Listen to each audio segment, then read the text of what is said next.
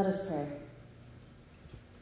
Lord God, may your word be a lamp to our feet and a light to our path through Jesus Christ our Lord. Amen. Our first scripture this morning comes from the book of Jeremiah, chapter 29. Listen to the word of God. These are the words of the letter which Jeremiah the prophet sent from Jerusalem to the elders of the exiles and to the priests, the prophets, and all the people whom Nebuchadnezzar had taken into exile from Jerusalem to Babylon. Thus says the Lord of hosts, the God of Israel, to all the exiles whom I have sent into exile from Jerusalem to Babylon. Build houses and live in them. Plant gardens and eat their produce. Take wives and have sons and daughters. Take wives for your sons, and give your daughters in marriage, that they may bear sons and daughters. Multiply there, and do not decrease. But seek the welfare of the city where I have sent you into exile, and pray to the Lord on its behalf, for in its welfare you will find your welfare. Our second reading this morning comes from the second letter to Timothy, chapter 2, verses 8 through 15.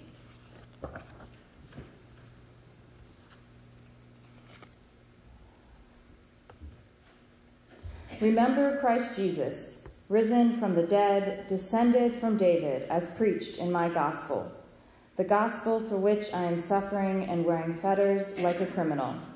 But the word of God is not fettered. Therefore I endure everything for the sake of the elect that they also may obtain the salvation which in Christ Jesus goes with eternal glory. The saying is sure. If we have died with him, we shall also live with him. If we endure, we shall also reign with him. If we deny him, he will also deny us. If we are faithless, he remains faithless. For he cannot, he remains faithful, for he cannot deny himself.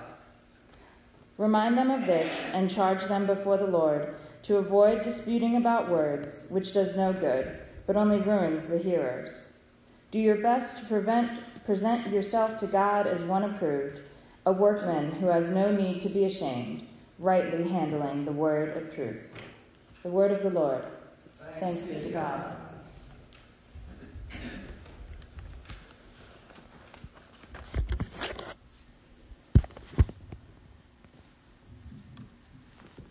May the words of my mouth and the meditations of each of our hearts be pleasing and acceptable to you, O God, our rock and our redeemer. Well, in case you didn't read The Citizen this week and see uh, Mark and Mitzi and I on the front page of the newspaper, uh, this church has been here for a very long time. is the uh, the short version of that article. We've been here for 150 years. That is a very long time. Uh, when we did that timeline together a few weeks back, we got a great visual of how much change in the world this congregation has weathered. And it, and it can make us wonder that why, after surviving the Civil War, two world wars, the inventions of cars and airplanes and space shuttles and phones, after generations coming and going, why does it feel like now the church is struggling so much to find its place in the world? And I think this is because there's one huge difference between 150 years ago and today. 150 years ago, we were entering solidly into a time of what can be referred to as Christendom. Um, the dictionary defines Christendom as the part of the world in which Christianity prevails. It's when Christianity is assumed to be the practice for everyone. And I say practice very purposefully because there are many people still out there today who self-identify as Christian, but they are only Christian by family affiliation or um, they're in that spiritual but not religious category of folks. Practice means that people are engaging in a local community and living out their beliefs together. And specifically in the case of Christendom, it's this idea that it is just assumed that everyone is practicing, that they're at church on Sunday morning, that they're at Bible study during the week, that that is just the way that they, they live out their lives. Now, it's not necessarily a bad thing that Christendom is over in our country. Christendom has historically, wherever it has been in the world, caused the church to become corrupt and or lazy when it's just assumed that everyone is supposed to be there every week. When the majority of the people around us aren't actually practicing Christians, we have to be more creative and faithful in the ways that we interact with one another and with scripture and with the community around us. When it's not just assumed that everyone goes to church because that's what they're supposed to do, we can be pretty confident that those who are here want to be here, enjoy being here, find something wholesome and healthy and holy about being here. It's actually a pretty exciting time to be church because we get to be in on the ground floor of this new thing that God is creating out of the ashes of the past. Now, it's also a hard, confusing, and sometimes sad time to be church. We're in a new place. We're in uncharted territory trying to keep our way of life alive in a strange new world. It is no longer true that if you start a new program, people will show up for it. It is not true anymore that the church is always the center of community activities. Now, this feeling of, of being out of place, of not fitting in, of being exiled is not a new feeling. This is not a new situation for God's people to find themselves in.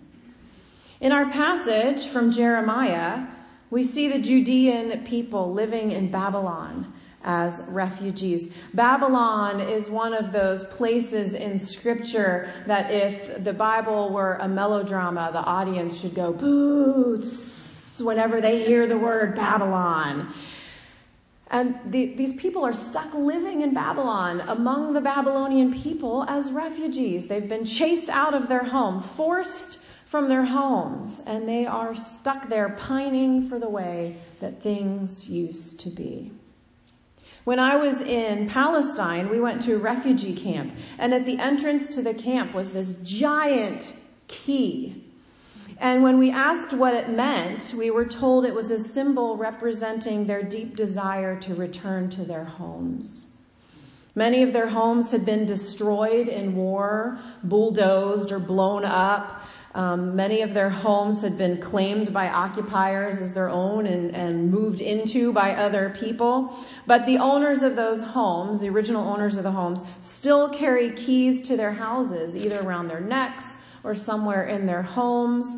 Um, they keep them in a prominent place as a reminder to keep hope alive that one day they might be able to return home, even though for generations they've not been in that home.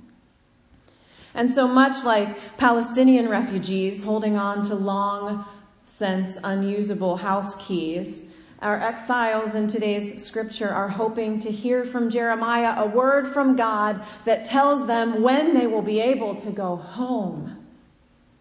But that is not what Jeremiah brings them. Jeremiah tells them, Oh, you're here for the long haul. Put down roots, get used to it. You're going to be here a while. And that must have felt like quite a depressing word at first to these people living in exile but Jeremiah is not being morose here. He's not trying to depress the people or make them feel worse than they already feel. He's issuing them an important challenge. When you are stuck in a place you don't want to be, you can still find God there. My feasting on the word commentary this week says, yes, we will miss much of the past. But whining and pining about it will not make it reappear. Instead, Jeremiah challenges the Jews in captivity and us to embrace the place where God has us and find ways to be faithful in our living so that others might inquire about our inspiration, our resolve, and our trust, and thereby be drawn into relationship with God. It goes on later to say, no quick fix is appropriate, according to Jeremiah. The exile's creative flourishing is possible only if they reconcile themselves to their long-term circumstances. Even though they despise their plight, their future depends on their acceptance of it. For in its welfare you will find your welfare, Jeremiah says about the place in which they find themselves. Yeah, you can't go home. But you can do many of the things that you did at home, just in a new place, in a new way. And by doing what you did at home in that new place, everyone will prosper. If they were to just sit around sad and nostalgic all the time, nobody is helped. But if they live and grow and put down roots wherever God placed them, everyone will benefit. So the answer to one of the questions we've been asking ourselves lately, according to Jeremiah, this question of how do we benefit the community around us, even if it's way different than it used to be, even if it's changed a lot. Jeremiah says we celebrate. We live into where we are, where God placed us. We accept the exile, we put down roots, and we seek the shalom, the wholeness, the wellness of the whole community around us. You cannot control the changing culture around us. Many churches have tried through the years and it never succeeds. Digging in our heels against the pull just tears our shoes apart. The more we try to do that, the more we demand that culture change to make us comfortable, the more harm we do to ourselves and to those around us. We cannot control the world around us. We can only control our own attitudes and behaviors in spite of the change around us. And note that this is about attitudes and behaviors. Many of us are willing to change one or the other, but both of them is a much harder thing to do. Attitude change is the first step, but it needs to be followed up by action. Some of us are okay changing our attitude, but we have no idea how to change the ways we are acting out our calling. Some of us are willing to grit our teeth and go along with a new way of doing, but our attitude deep down is still one of pining for the old ways and refusing to embrace the new ways. We have to remember that we may not always see the fruit from our perseverance while in exile. Abraham was promised by God to be the father of multitudes, and yet Abraham never lived to see his descendants grow and prosper. Likewise, Jeremiah tells the exiles that they will even have grandchildren born into exile. They may never see the day when they are brought out of exile. So live today. Own the moment you are in and be faithful to it. This isn't just about the well-being of the church, of, of God's community. The future of this congregation is not the only thing at stake here. The life of this faith community isn't all that's at stake. The well-being of all those we come into contact with is what's at stake. Jeremiah says to seek the shalom of your city of exile, not just of yourself in the exile. Sometimes when you do this, you will wind up in an unexpected, unexpectedly beautiful place that you just have to embrace. I usually take Wednesday mornings off from the gym. Wednesdays and Sundays, those are my days off. But this week when uh, the workout for Wednesday showed up online the night before, I was really disappointed that I wasn't signed up for class the next morning because it was my all-time favorite workout. It's all running and box jumps and wall ball shots and I love that stuff. So I tried to sign up for class for the next day, but it was full and I got waitlisted for class. And to my dismay, I never got off the waitlist.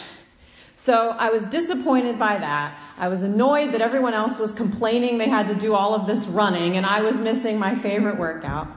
Uh, but I still wanted to get something in. So I decided to go on a three mile run on my regular route around Riverview Park. I know exactly where the three miles is, where to go, every turn, every tree, every place that I have to watch for squirrels throwing acorns. But when I got to the park, I discovered that my regular route was closed. Not just closed to cars, but closed to foot traffic and bicycles and everything. So now I had missed my favorite workout and I was going to have to reroute the run I had decided to do as a, as a compensation prize of some sort. And I almost just packed it up at that point and went home and said, forget it. If this isn't going to go the way I want it to go, I'm leaving. I'm going home. I'm just going to go have a cup of coffee. But instead, I sucked it up and I made myself reroute and take the trails through the woods. And after a couple miles, I finally stopped whining to myself and feeling miserable and sorry for myself and all those things we do when stuff doesn't go the way we want it to go. And I started to just embrace the run that I was on. And I came around a bend in the trail and I was slapped with this beautiful autumn scene that was like something out of a painting or a calendar. And I hadn't even realized autumn had come yet because this was the first day that was below 90 that we've had since like April. And I just had to stop and take it in, in that moment. It was like God had just been there sitting in the woods by a tree waiting to meet with me when I got there. And had I gotten into class that morning or been, not been rerouted from my regular run that I would have taken, I would have missed out on that entirely. You may not be where you want to be. Personally, perhaps at work or the place that you live or the people that you are stuck doing life with.